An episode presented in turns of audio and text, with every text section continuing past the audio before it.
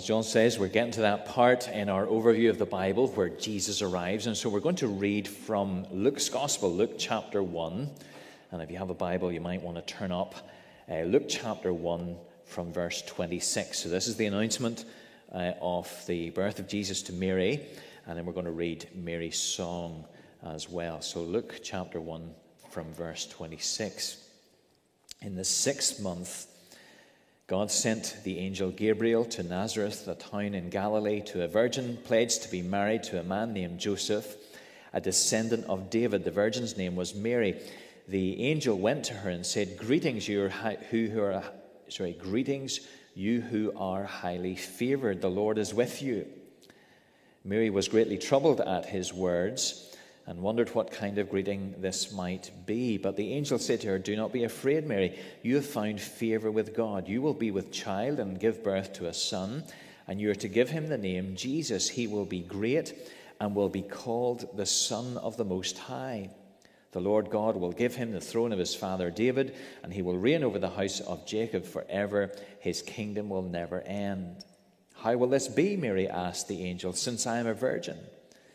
The angel answered, The Holy Spirit will come upon you, and the power of the Most High will overshadow you. So the Holy One to be born will be called the Son of God. Even Elizabeth, your relative, is going to have a child in her old age, and she who was said to be barren is in her sixth month, for nothing is impossible with God. I am the Lord's servant, Mary answered. May it be to me as you have said. Then the angel left her. Then we pick up the reading again at verse 46.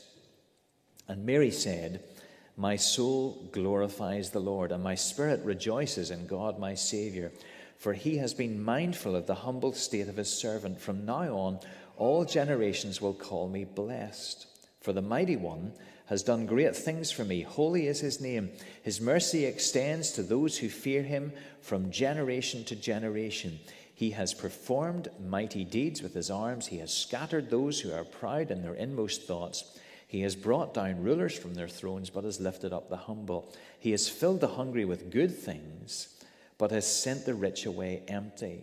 He has helped his servant Israel, remembering to be merciful to Abraham and his descendants forever, even as he said to our fathers.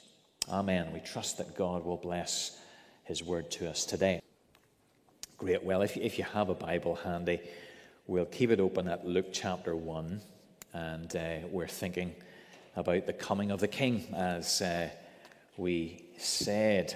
So imagine you find yourself in a new land, a new kingdom, and you walk through this kingdom, and it's just full of abundant fields and vegetable gardens and so on. And you ask the farmers, where all this has come from, and they say, well, these fields were provided for us by the king.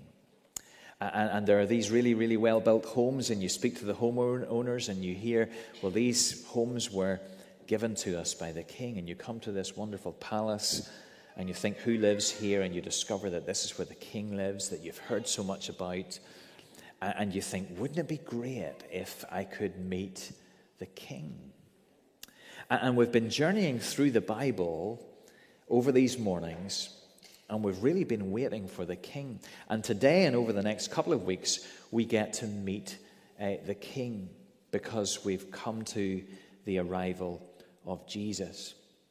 Now, remember that the, the big theme that has been, we've been sort of following, that's been following us in our journey, is the kingdom of God. God's people We've summed it up in this way. God's people in God's place under God's rule and blessing. So we've come right from the very start of the human race. Adam uh, in the garden, and he, along with Eve, God's people in God's place in the garden, under God's rule and blessing, God walking with them in the cool of the day, God speaking his word to them, and initially them hearing that word and being obedient. But then, of course, them turning away because it didn't stay like that. They sinned, they sought to take God's place, they sought to be their own gods, and sin and death entered the world. And this is so important, isn't it, that we, we understand that, that this is what we understand about the, the great story of the world. So, the reason that your week has not gone the way that you wanted it to the reason that you find yourself perhaps in conflict with others, the reason that you discovered sin in your own heart, the reason that you maybe uh, experienced ill health, the reason that you hear of murders or war, or that uh, people have been bereaved, all of these things are traceable back to the first rebellion. Christianity really does have the explanation for why things are the way they are. And that's, that's really important to remember that. You're going to go into work or into social settings this week, and there will be people with you. And they'll be trying to figure out why the world is the way it is. And they'll be, they'll be operating with an entirely different understanding than what we've just described. Because they'll be thinking, for example, that everybody's basically good and they just need the, the right environment and all will be well. But they, they know that that, at one level, they know that that doesn't work out in practice. They, they try that as much as possible, but it doesn't work out in practice. And so they live with this constant question gnawing away at them what is wrong with the world and what is wrong with me? And, and they can't figure it out, but, but Christianity tells us the world and us are created and therefore loved, and we are also fallen. And that's what makes sense of this world. It's really the only thing that makes sense of this world. Now, with everything gone wrong with the fall, Genesis 3, there comes a promise. One will come who will crush the serpent's head. The serpent, Satan, of course, who has tempted Eve and, and brought this uh, dreadful situation about. And, and we read the rest of the Old Testament waiting for that person. Along the way, we come to people like Abraham. God comes to Abraham and makes great promises to him. He will give Abraham a people, he will give him a place, the land, and he will bless him. So here we've got this promise of God's people and God's place and God's rule and blessing. And eventually we get to the, the king, to David. And we ask, well, is this the one that we're waiting for? Is this the snake crusher? And it turns out that he's not.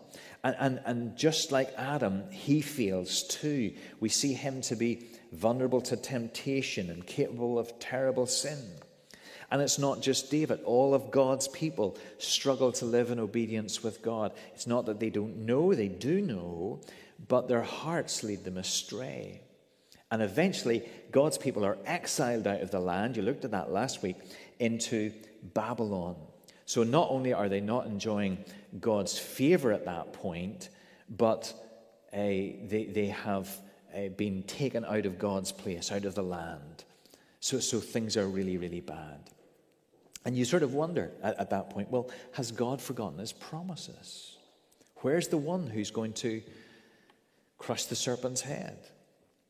Well, there's a glimmer of hope because the exile doesn't last forever. God's people return to the land, to God's place. But, but actually, not all of them return. Uh, all being well in autumn, we'll uh, look at the book of Nehemiah that, that uh, starts to, to tell us that story a little bit. And what we're going to see there is that it's really not everything that they'd hoped for. It's not how it was, and God's people still struggle and, and they, they deal with some of the old uh, demons of the past, as it were. And then we get to a strange time.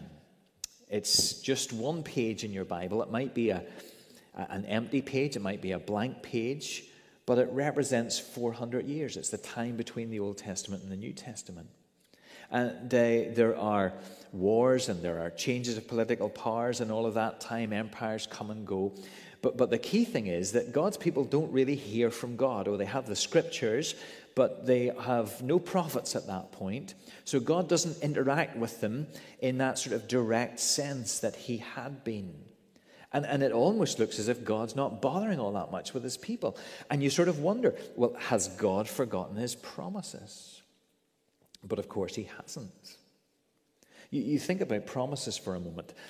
I'm sure, like me, you have broken promises.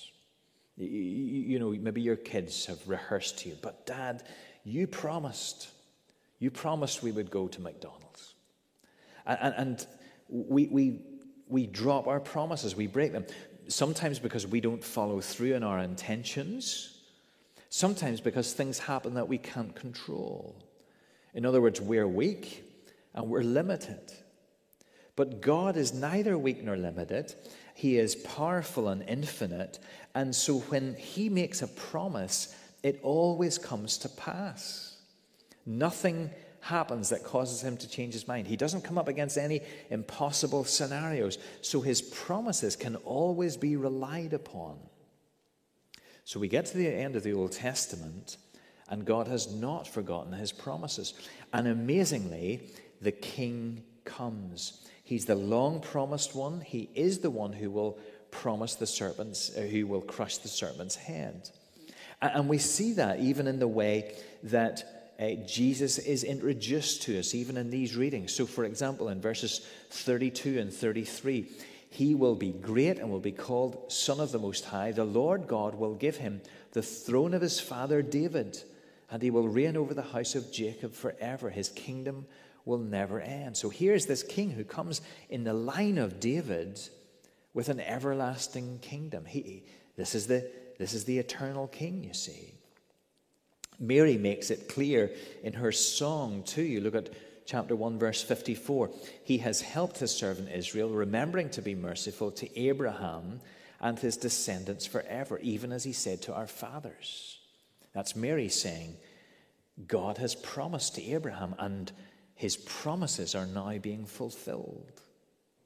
It's part of what causes Mary to to be absolutely overwhelmed about what is happening to her. First of all, of course, that there's going to be a baby, but also that this baby is the fulfillment of God's promises, indeed, of all of God's promises. So, next door, the boys and girls are going to be thinking about the birth of Jesus. And these stories are very familiar to us. We revisit them every Christmas. But for a moment or two, we, we want to be sure who this promised king is. Who is this one who has come? There are all sorts of ways that we could answer that question. But I want to, to say this morning that he is the, because of everything we've been looking at, he is the second Adam and he is a suitable Savior. That's our two little points just for now. When I come back from holiday, there was a book waiting for me, one that I'd ordered, and uh, it was a book by Jonty Rhodes on who Jesus is, on the person of Christ. It's absolutely super. And so I've been reading it this week, and, and this question of who Jesus is has been very much in my mind. And there's a few things I'm going to quote uh, from Jonty I would really, really highly recommend Jonty's book. So, first of all, who is this Jesus? He's the second Adam. So, we've looked at how Adam uh, sinned and, and everything went wrong but Jesus is the second Adam. So there's an old hymn called Praise to the Holiest in the Height, and it has these verses, verses 2 and 3. o loving wisdom of our God, when all was sin and shame, a second Adam to the fight and to the rescue came. O wisest love that flesh and blood, which did in Adam feel, should strive afresh against the foe, should strive and should prevail. And, and that's picking up a really important theme that's in Scripture that Christ is the second Adam. He did what Adam failed to do, he undid what Adam did. He went right where Adam went wrong. Jonty describes Adam in the garden like this marvelously. He, he, takes some time to show us that Adam is a prototype prophet, priest, and king. And then he describes it like this A man was in a garden. He was a good man, holy, happy, healthy. But he was alone, and his father saw it. So the father gently put the man to sleep and pierced his side. From the flesh and uh, bone of the man came a bride. And when the man awoke, he saw her and sang for joy. But there was a serpent in the grass the serpent was full of poison and, unable to attack the Almighty Father, struck at the bride instead. The bride was in danger, but the man was there. The mighty king commissioned to protect her, the faithful prophet to warn her, the zealous priest to guard the holiness of his beloved in her sanctuary. It was time for him to crush the serpent's head. But the man stayed still. The man stayed silent. His sword stayed sheathed. The serpent struck, and the bride fell. And so began the story of the world. You see, Adam failed. He failed as prophet, priest, and king. He had the responsibility to guard and fight for his bride. He had the responsibility to crush the serpent, but he did not. So God promised that one would come, another Adam, a second Adam, who is Jesus, God's own Son. He's the perfect king who would lay down his life. He's the perfect prophet who would not be silent. He's the perfect priest who would secure the holiness of his people again by the shedding of his blood. So you see, eh, Jesus goes right in every place that Adam goes wrong. Now, Paul takes this theme up in Romans chapter 5 and in 1 Corinthians 15. He talks in Romans chapter 5 about being in Adam or being in Christ, being in Team Adam or Team Jesus. He talks in 1 Corinthians about Adam as the first man and Christ as the second man or the last man. Both, are, therefore, are representatives. In other words, it's almost as if there are only two men in the scriptures. Eh, when they fail or when they succeed, that is what has implications for everybody else. We're, we're tied to them. You, you maybe remember we've used before the illustration of the old Puritan Thomas Goodwin. He imagines two giants in the scriptures, one called Adam, one called Christ. And each giant has a belt with millions of little hooks on it. And every person who has ever lived or will ever live is hanging from these hooks from one belt or the other, from one giant or the other. And if you hang from Adam, you share in the experiences of sinful Adam. Your relationship with God is, is in a sense, through him. But if you hang from Christ, then everything is different. And all of God's dealings with you are through Christ. So you can see how important it is that we are tied to Jesus, to the second Adam. And what happened to you when you became a Christian? If you're a Christian, what happened to you was that, that God, as it were, took you and unhooked you from Adam and hooked you to Jesus. And we're hooked to Him and to Him alone. We've nowhere else to go, we've nothing else to do. So, the coming of Jesus into this world is the coming of the second Adam. Without him, the first Adam's all that we have, that he's our only representative. We're hooked into him only. We're on the wrong team. But Jesus comes, and we may now be joined to him. See how important that is? Have you, you need to ask the question, have you been, are you, as you trace the, the rope from you upwards, who does it end with? Adam or Jesus? We need to be tied to Jesus. So that's the first thing. As we see Jesus coming, in the light of this big story that we've been looking at, we've got to say he's the second Adam. And then the second thing we want to say, maybe more simply, is that he's a, a suitable Savior. He's a suitable Savior. What is necessary for Jesus to be the snake crusher? What will make him a perfect king for us? What will make him a, a suitable Savior? Well, he has to be both God and man. And we see this pointed to in the nature of Jesus' birth. He is born of the Virgin Mary. You see how the angel announces to Mary her coming pregnancy, and Mary responds in verse 34 How will this be? Because I am a virgin. And Gabriel says, in effect, God will do this. The Holy Spirit will come upon you, the power of the Most High will overshadow you, so the Holy One to be born will be called the Son of God. Now, uh, Jonty again picks this up. He, he points out that, that Jesus not having a human father does not explain why he is divine and human. So he's, he's not half God and half man. That's really important. No, no, the Holy Spirit's role here is to, to really say that that salvation cannot come from within humanity, it must come from above. God has to work. We, we can't save ourselves. But nevertheless, the virgin birth points very clearly to Jesus' uniqueness as the God man. He's not half man and half God, he is fully man and fully God. And this way, the, the virgin birth, shows how God brings both divinity and humanity together. So his, his full divinity is evident from the work of the Spirit. The Holy Spirit will come upon you. And his full humanity is evident from the fact of his birth from a human mother. And, and his perfection is also pointed to. One of the things the Bible tells us is that we inherit our, our sin. We, we have both a guilt and a corrupt nature whenever we're born. That's why we don't have to teach our kids to do things that are wrong, it's already in them. And it's not the case that we enter this world neutral and then uh, get ready to go wrong whenever we understand stuff. It's that we start off broken, and this brokenness is passed down to us from those who have gone before us.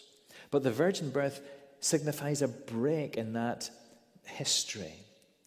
All of us are born with a bias to sin, which we inherit somehow, which means that we're sinners. But Jesus' miraculous birth is a break with that line and signifies that there's something very different about this person. And as the story moves on, we see that Jesus is tempted in every way that we are, and yet without sin. Now, what about the fact that Jesus is still born of Mary. How does he not inherit sinfulness from her? Well, that's a question that we know has been answered differently by different strands of the Christian church. In the Catholic tradition, that problem, as it were, is solved by saying that Mary is sinless.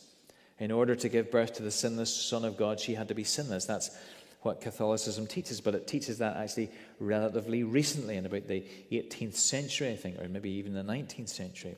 But there's no support for that in the Bible at all. In the Bible, Jesus is affirmed as being without sin, but, but Mary never is. She comes under all of those statements that the Bible makes about the human race that no one is good except God alone. Mark chapter 10. All have sinned and fallen short of the glory of God. Romans chapter 3. So she was without doubt, as we've seen, faithful and godly, according to the Gospel's pictures of her, but she's still a member of the sinful human race. So, how can she give birth to a sinless Jesus? Well, simply, the Reformed churches have said that this is a work of the Holy Spirit in Mary. That this break with human sinfulness is just a miraculous thing that God does that the Holy Spirit prevents that somehow. Remember in, in Luke 134, it says, The Holy Spirit will come upon you, Mary, and therefore the child will be called holy. So there's an implication there that his Jesus' holiness is, is due to the operation of the Spirit. And the fact that there's something different about his birth points to this. He's the perfect one. He's the one who comes like the first Adam, perfect, but yet will go right where Adam goes wrong.